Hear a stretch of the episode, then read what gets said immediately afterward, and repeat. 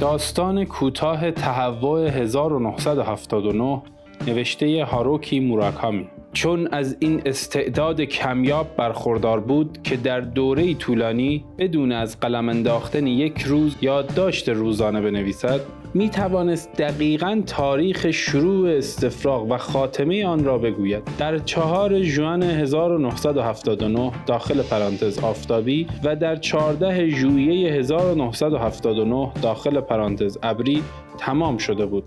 این گرافیست جوان را از زمانی میشناسم که طرح داستانی از مرا که در یکی از مجلات منتشر شد کشیده بود. چند سالی از من جوانتر بود، اما هر دو در گردآوری مجموعه قدیمی صفحه های سی و سه دور جاز اشتراک نظر داشتیم. چیز دیگری که دوست داشت روی هم ریختن با دوست دخترها و زنهای دوستانش بود. ظرف سالها تعداد زیادی از این ماجراها داشت و اغلب سر مرا با این داستانها میخورد. حتی چند بار که دوستهایش برای خرید آبجو یا دوش گرفتن میرفتند، دست به این کار زده بود. میگفت تند و تند لباس به تن این کار را میکنی. در حال عادی این کار میتواند هی کش بیاید، درست؟ پس هر چند وقت یک بار میشود دقیقاً عکسش رفتار کرد. اینجوری دورنمای کامل تازه‌ای به آدم میدهد. تفریح دارد.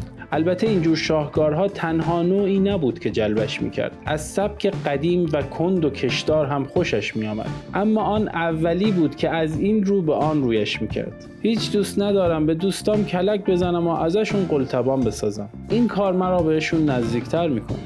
این موضوعی خانوادگیه. تا آنجا که آفتابی نشود به کسی لطمه نمیزنم. هیچ وقت آفتابی نشد؟ انگار از سوالم کمی تعجب کرد. نه، هیچ وقت. تا در ضمیر ناآگاهت میل نداشته باشی کردارت را جلوه بدهی، این جور چیزها آفتابی نمیشوند. در واقع باید مواظب باشی کاری نکنی یا حرفی نزنی که طرف گوش به زنگ شود. باید از همان اول مقررات روشن و دقیقی بگذاری و اطمینان حاصل کنی که زن میداند این یک بازی دوستانه است و قصد گرفتار شدن یا صدمه زدن به کسی را نداری. البته اینها را یک راست نمیگویی. مشکل باورم میشد بتوان این کارها را به این آسانی کرد. اما از آن آدمها نبود که دریوری سر هم کند تا خودش را توانا نشان دهد. پس به خودم گفتم شاید هم راست بگوید. آخر بیشتر زنها دنبال همچون چیزهایی هستند. شوهر یا معشوقشان، یعنی دوستهای من، معمولا از من بهترند، قیافه بهتری دارند، باهوشترند یا مزایای دیگری دارند. اما این چیزها عین خیال زنها نیست. تا وقتی مردشان در حد معقول عادی و مهربان باشد و به سطحی از تفاهم برسند، وضعشان رو به راه است. چیزی که میخواهند کسی است که به یک معنا بالاتر از چارچوب ایستای معشوقه یا همسر بهشان علاقه داشته باشد. این بنیادی ترین قاعده همه اینهاست. البته در سطحی کم مایه‌تر خواسته هاشان بالاتر از امیالشان است. مثلا مثلا تصفیه حساب با شوهر برای مسخره بازی یا ملال یا ارضای خاطر از جلب مردهای دیگر. خلاصه از این جور چیزها. با یک نگاه اینها را میفهمم. یاد گرفتن یک شگرد نیست. این دقیقاً استعداد مادرزادی است. یا داریش یا نداری. خودش معشوقه دائمی نداشت. همانطور که گفتم هر دومان صفحه جمع می کردیم و گهگاه صفحه ای را هم با هم تاخت می زدیم.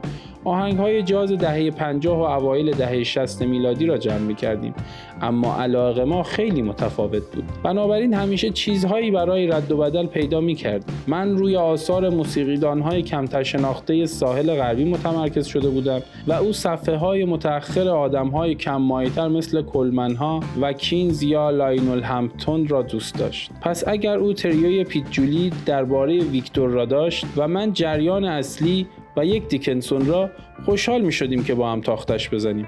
یک روز را می گذاشتیم برای نوشیدن آبجو و وارسی اجراها و آزمایش صفحه‌ها که نقص نداشته باشد و بعد معامله جوش می خورد. بعد از یکی از دیدارها بود که از استفراغش برایم حرف زد. تو آپارتمان او بودیم و داشتیم ویسکی می نوشیدیم. گفتگوی ما از موسیقی به ویسکی و تجربه مستی کشید. یک دفعه چهل روز تمام هر روز استفراغ می کردم. همه روزه بدون استثنا، اما نه از نوشیدن.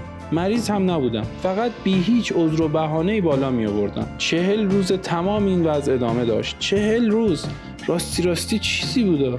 اولین دوره تهوع استفراغ از چهار ژوئن شروع شد. این دوره خاص چندان مایه تعجبش نشد، چون شب قبل کلی ویسکی و آبجو بالا انداخته بود.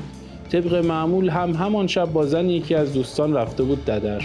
بنابراین وقتی هرچه تو معده‌اش بود در ساعت هشت صبح روز چهار ژوئن توی کاسه در اینستاگرام جستجو کرد. عقل سلیم معمولی مشکل میتوانست بگوید این اتفاق غیر طبیعی است. نمیشد همین نکته رو حقیقت محض دونست که از زمان دانشکده اولین باره که پس از مشروب نوشیدن استفراغ میکنه. دکمه سیفون رو فشار داد و محتویات ناخوشایند معده‌اش رو به فاضلاب فرستاد و پشت میزش نشست و شروع به کار کرد. احساس دل به هم خوردگی نداشت. انگار نه انگار با تمام قوا به طراحی آن روز خود سرگرم شد. کارش خوب پیش رفت و سر ظهر اشتهای یک آدم سالم رو برای خوردن داشت. یک ساندویچ همبرگر با خیارشور برای خودش درست کرد و پشت بندش یک قوطی آبجو بالا انداخت. نیم ساعت بعد موج دوم تهوع به او دست داد و همه ساندویچ رو در توالت بالا آورد. تیکه‌های خیس نون و همبرگر روی سطح آب آلوده کاسه توالت شناور بود. با این همه حالش بد نبود.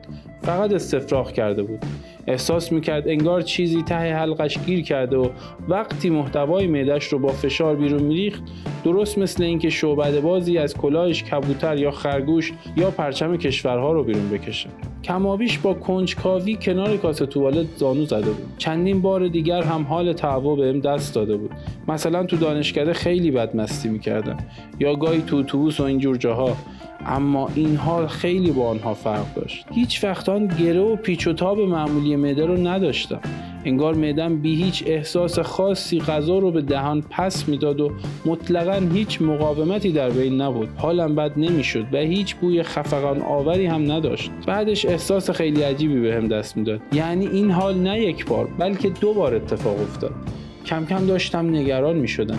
پس به این نتیجه رسیدم که مدتی مصرف الکل رو کنار بذارم. اما درست طبق برنامه دور سوم استفراغ صبح روز بعد سراغش آمد. خوراک مارماهی که شب پیش خورده بود و کیک مارمالاد مالیده انگلیسی اول صبح همه دست نخورده از معده‌اش بالا آمد. بعد از بالا آوردن داشت دندانش را مسواک می‌زد که زنگ تلفن به صدا درآمد. گوشی را برداشت و صدای مردی را شنید که اسمش را به زبان می‌آورد و بعد ارتباط قطع شد و دیگر خبری نبود.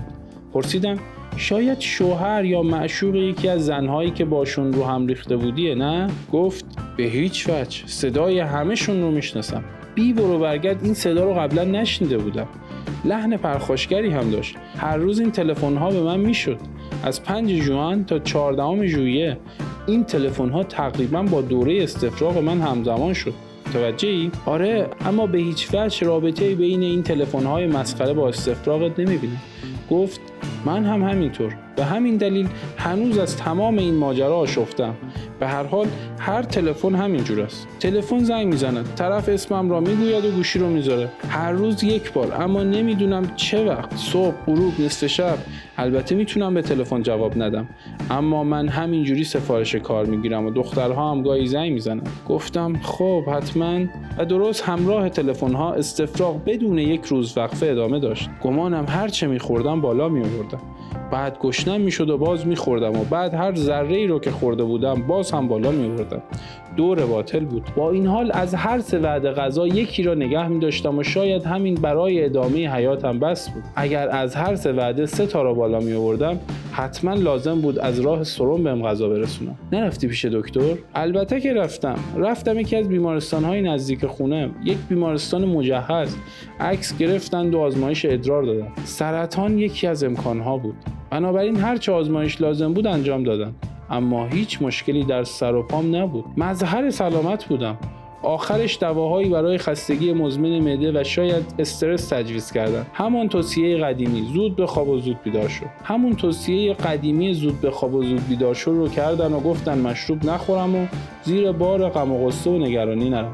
اما خیال میکردن دارن کی رو دست میندازن. من که از خستگی مزمن معده خبر دارم. باید احمق باشی که ندونی به اون مبتلا شدی. معده سنگین میشه و سوزش داره و اشتها نداری از این قبیل. اگر حال تهوع داشته باشی بعد از همه این علائم همینجوری که بنا نمی‌کنی به بالا آوردن، یعنی وضعی که برای من پیش اومد. شاید مدام گشنم بود، اما جز این حال خوبی داشتم و ذهنم کاملا روشن بود. تا جایی که به استرس مربوط میشد من با همچون چیزهای غریبه‌ام.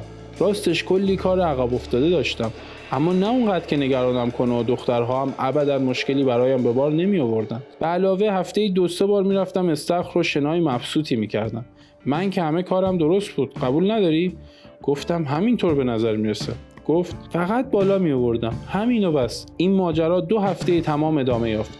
استفراغ و تلفن زدن ها. روز پانزدهم به این نتیجه رسید که هر دوی اینها از سرش زیاد است و کار را تعطیل کرد. با خود گفت جلوی استفراغ را که نمیتواند بگیرد، اما دست کم میخواست از شر تلفن راحت شود. پس به هتلی رفت و روز را به تماشای تلویزیون و کتاب خواندن گذراند. اول کار تغییر محیط مؤثر واقع شد. توانست ساندویچ گوشت گوساله سرخ کرده و سالاد مارچوبه را که برای نهار سفارش داده بود هضم کند. ساعت سه و سی با معشوقه یکی از دوستان در چایخانه هتل دیدار کرد و تکه‌ای کیک گیلاس را با قهوه‌ای بدون شیر خورد که در معده‌اش ماند. بعد با زن رفت بالا. این هم به خیر گذشت. بعد از اینکه زن را به خانه‌اش فرستاد، تنهایی در رستورانی در آن نزدیکی شام خورد. ماهی ماکروی کبابی به رسم کیوتو با توفو، سبزی‌های سرکه زده، سوپ میسو و کاسه‌ای برنج سفید. طبق معمول از الکل پرهیز کرد. ساعت شش و سی دقیقه بعد از ظهر بود. به اتاقش برگشت. اخبار را تماشا کرد و رمان جدید اد مکبین خیابان هشتاد و هفت را برداشت و بنا کرد به خواندن. ساعت نه که شد و هنوز حال تهوع نداشت، نفس راحتی کشید. سرانجام پس از دو هفته طولانی توانست از خوشی ساده معده پر لذت ببرد. کتاب را بست و باز تلویزیون را روشن کرد و بعد از جستجوی کانال ها با ریموت تصمیم گرفت یک وسترن قدیمی ببیند. فیلم ساعت یازده تمام شد و نوبت به اخبار رسید. اخبار که تمام شد تلویزیون را خاموش کرد و این موقع خیلی هوس ویسکی داشت و چیزی نمانده بود برود به بار پایین و پیاله‌ای شبانه بزند، اما توانست جلوی خود را بگیرد. چرا روز به این خوبی را خراب کنم؟ چراغ مطالعه را خاموش کرد و به زیر پتو پناه برد. نصف شب بود که تلفن زنگ زد. چشم وا کرد و دید ساعت دو و پانزده دقیقه را نشان می‌دهد. اول منگتر از آن بود که بفهمد چیزی کنار گوشش زنگ می‌زند، اما سرش را تکان داد و تقریباً ناآگاه گوشی تلفن را برداشت و به طرف گوشش برد. سلام. صدایی که حالا آشنا بود باز اسم او را گفت و لحظه‌ای بعد ارتباط قطع شد. پرسیدم ولی تو که به کسی نگفته بودی توی هتلی، مگه نه؟ البته که نگفته بودم، جز همان زنی که به دیدنم آمد. شاید او به کسی بروز داده بود. آخه به چه دلیلی ممکن بود این کار رو بکنه؟ از این حرف منظوری داشت. بعد از تلفن هر چه غذا توی معدم بود بالا آوردم. ماهی، برنج، همه چی. انگار زنگ تلفن در رو باز کرد و برای تهوع راه عبوری به درونم ایجاد کرده بود. استفراغ که تمام شد روی لبه تخت نشستم و سعی کردم فکر آشفته‌ام رو مرتب کنم. اولین فکرم این بود که تلفن کردنها شوخی هوشمندانه یا شیطنت بدخواهانه یکیست. نمیدونستم از کجا خبر دارن توی هتلم، اما با کنار گذاشتن آن حساب کردم این حقه‌ای است که کسی به من سوار می‌کند. دومین امکان این بود که خیال می‌کردم بهم تلفن می‌کنه. این فرض در وهله اول مس قره به نظر می‌رسید، اما وقتی با خونسردی بیشتر موضوع رو تجزیه تحلیل کردم نتونستم اون رو به طور کل از نظر دور کنم. شاید خیال کرده بودم صدای زنگ تلفن رو میشنوم و گوشی رو که برمی داشتم خیال میکردم صدایی رو میشنوم که نامم رو به زبان میآورد، اما در واقع اصلا هیچی نبوده. لااقل از لحاظ نظری چنین چیزی قابل تصور بود. قبول نداری؟ خب گمان میکنم که به میز پذیرش زنگ دادم و پرسیدم ببینم آیا تلفنی را به اتاق من وصل کردن؟ اما آنها کمکی از دستشان بر نمی آمد. سیستم آنها تلفن به بیرون را ثبت می کرد، نه تلفن هایی را که از بیرون به آنجا می شد. این کار مرا به هیچ جا نرساند. آن شب در هتل برایم نقطه عطفی بود. از اینکه کی بنا کردم به جدی تر فکر کردن درباره این چیزها، تهوع تلفن ها و این تصور که آنها را به هم وصل کردم، چه کلا و چه جزءا، چیزی نمیدانستم. اما تازه شروع کردم به اینکه نمی توانم هیچ کدامشان را مثل گذشته سرسری بگیرم. دو شب در هتل ماندم، اما حتی پس از اینکه به آپارتمانم برگشتم استفراغ و تلفن مثل قبل ادامه داشت. دوستانی داشتم که چند بار پناه هم دادند تا ببینند چه می شود، اما تلفن همیشه پیدایم می کرد و همیشه هم وقتی بود که توی خانه‌شان تنها بودم. لازم به گفتن نیست که این کار مرا وادار به آسبور و آسویا کرد. انگار سایه نامرئی پشت سرم بود و هر حرکتم را می پایید، چون می دانست دقیقاً کی بهم زنگ بزنه و با انگشتاش گلوم رو فشار بده. وقتی همچون افکاری به سرت بزنه، این اولین علائم شیزوفرنیه. میدونی که گفتم شاید اینطور باشه، اما آدم‌های شیزوفرنیک که نگران ابتلا به این بیماری باشن زیاد نیستن. نه چرا، حق با توه. اما موارد شناخته شده‌ای از ارتباط بین شیزوفرنی و استفراغ هم نیست. دست کم این چیزی است که روانکاوهای بیمارستان دانشگاه به من گفتند. آنها حتی نگاه هم نکردند، فقط بیمارهایی را قبول می‌کنند که علائم بیماری اشتباه ناپذیری داشته باشند. آنها گفتند که توی هر واگن خط یامانوته دو سه نفر علائمی مثل من دارند. آنها امکانات ندارند که همه اینها را معالجه کنند.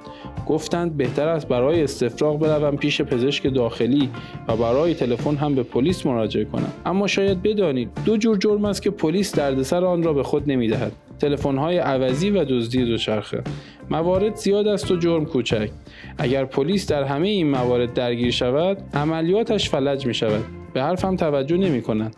تلفن عوضی یارو چی بهت میگه؟ اسم تو؟ همش همین؟ باشه، این فرم رو پر کنید و اگه اتفاق بدتری افتاد با ما تماس بگیرید. خیلی همت کنند کار به همینجا ختم می شود. میگویم خب اما این یارو چطور دقیقاً میداند من کجا هستم؟ حرفهایم را جدی نمیگیرند و میدانم که اگر خیلی اصرار کنم خیال میکنند زده به سرم. خب پیداست که نمیخواستم هیچ کمکی از دکترها و پلیس یا کسان دیگر بگیرم. لازم بود خودم موضوع رو حل و فصل کنم. این موضوع روز بیستم شروع تلفن‌های تعو برایم روشن شد. همیشه چه از لحاظ ذهنی و چه فیزیکی خودم را آدم خشنی می‌دانستم، اما در این نقطه احساس عجز بهم دست داد. خب با معشوقه اون دوست همه چی میزون بود کاملاً. دوستم از قضا دو هفته برای کار تجاری رفته بود فیلیپین، بنابراین ما دوتا خوش گذروندیم. وقتایی که با او بودی به تلفن نشد؟ حتی یکی. میتونم دفتر یادداشتم رو وارسی کنم، اما خیال نمی کنم اصلا همچون چیزی شده باشه. تلفن‌ها فقط وقتی میشد که تنها بودم، درست مثل استفراغ.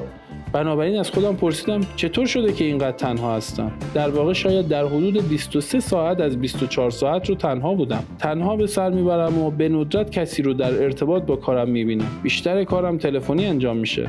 معشوقه هایم مال یکی دیگرن. نود درصد عمرم مال خودم نیست. تنها ورزشی که میکنم شنای دراز مدت تنهایی است. تفریح هم گوش دادن به این صفحه های قدیمی است که آن هم در تنهایی است. و تنها راهی که میتونم کارم رو انجام بدم تمرکز روی آن در تنهایی است. چند تا دوست و رفیق دارم، اما به این سن که میرسی همهشون درگیر کارن و محاله بشه وقت زیادی رو باهاشون گذرم. مطمئنم میدونی اینجور زندگی یعنی چه. گفتم حتما کم و بیش. ویسکی بیشتری روی یخ لیوانش ریخت، با انگشت هم زد و جرعه‌ای نوشید. بنابراین خیلی جدی به فکر فرو رفتم. از این به بعد چه باید میکردم؟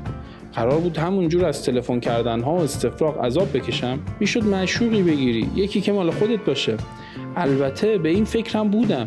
در این وقت بیست و هفت سالم بود، سنی که آدم باید سر و سامون بگیره. اما من از اینجور آدم ها نیستم. نمیتونستم به این راحتی ها رها کنم. نمیتونستم به خودم اجازه بدم که از چیزی چنین احمقانه و بی‌معنا مثل تعو و تلفن زدن ها شکست بخورم و تمام زندگیم اینجوری دگرگون شه. پس تصمیم گرفتم باهاش مبارزه کنم. با خودم گفتم میجنگم تا آخرین ذره قوای جسمی و روحیم ته بکشه. وای به من بگو آقای موراکامی اگه تو بودی چیکار میکردی؟